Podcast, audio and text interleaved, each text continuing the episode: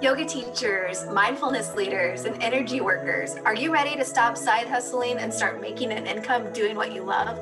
Welcome to the Marketing Off the Mat podcast. Every Tuesday and Thursday, we'll dive into conversations with successful creatives in wellness, business, marketing, and more to uncover practical methods to take you from A to B and have some fun along the way. My name is Jessica Cross, and I'm so excited to be here with you. Let's dive in. Hey guys, it's Jess. Welcome back to another episode of Marketing Off the Mat. Today, I want to talk a little bit about the concept of collaboration over competition. So, when I graduated my 200 hour, I remember being told, you know, it's really tough out there. It's really tough to land a, a good teaching schedule. It's really tough to get hired at studios. It's tough to build a following because the yoga market is saturated and there's just so many people teaching yoga that it's going to be really tough for you Jess to start building a following land a teaching job and, not even to mention make money. Like we didn't even get to that point when we were talking in at the end of our 200 hour. And i remember being told i hope you have some really great photos. And uh, you know you're get ready to network your butt off and while some of that's true, um, you know, of course, it doesn't hurt to have a good headshot. It doesn't hurt to have your face uh, present online. Uh, and I recommend it when I'm talking to my clients, of course. Um, it doesn't, it never hurts, doesn't hurt to network with other studios, with teachers, um, what, you know, whatever you're leaning into. Maybe it's the person who manages the corporate wellness program. Absolutely. All of that's true.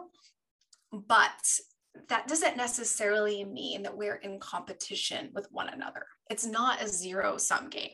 So I was doing a little research because just out of curiosity, how many yoga teachers there are in the US for a, a current number. So the Yoga Alliance has a statistic and it says they have over 100,000 registered yoga teachers as of 2020. Now, that might have changed because of obviously the global pandemic that we're in. And it doesn't account for the people who teach who are not registered with the Yoga Alliance since it's optional. But just think about 100,000 teachers, just that sheer statistic from Yoga Alliance alone. That seems like a lot, doesn't it? Uh, but if you take that 100,000 and, and then some, and remember that there are 7 billion humans on the earth. 7 billion. and it's just not possible that us as individual teachers can reach 70 billion people. I mean, you can definitely try, but it's it's not possible. So it's actually a good thing that there are more teachers out there because we bring the message of yoga. We bring these practices in a way that we're passionate about. Uh, we're, we bring new ideas, um, you know, fresh ways to move uh, in ways that, you know, might not reach everybody. And remember, if you're trying to speak to everybody, you're speaking to nobody. But we speak to the people whom our energy resonates with. Those are our students. Those are our core ideal clients. Those are the people that we want to be reaching. And just because the person who I sat with in my 200 hour is also teaching and reaching her people, that doesn't mean that we can't both be successful. And I think we're actually more successful because we come at it from a lens of collaboration versus competition. So when I talk about collaboration, you know, if you're thinking about your standard studio class, you know, not necessarily co-teaching every class, not a literal collaboration on every single thing that you do, but is there a way that you could share audiences? You know, maybe you could go live on Instagram together and each be exposed to one another's followers. Could you collaborate on a workshop? Maybe there's uh, you know some some fiery aspect of your friend's practice and maybe you have a cooler uh, more meditative slower practice like a yin practice maybe you could do a fire and ice as an example fire and ice workshop. Um, a, a very easy simple example with a much better name that you would come up with. But are there are there qualities of your teaching and of your personality that you can lean into that you can offer up to other people's audiences, other people's studentships, and support other teachers. There are so many ways that you can go about this. It could also be, you know, guesting on a podcast, uh, writing a blog entry for a fellow teacher, um, you know, getting in the comments or the DMs on Instagram, um, you know, just saying thank you, sending a thank you note to another teacher and just say, hey, I see you hustling. I see you do, doing such a great job. Uh, you know, you're appreciated, you're welcomed. And it, it, there's so many ways that you can step up in a way of collaboration and just wait.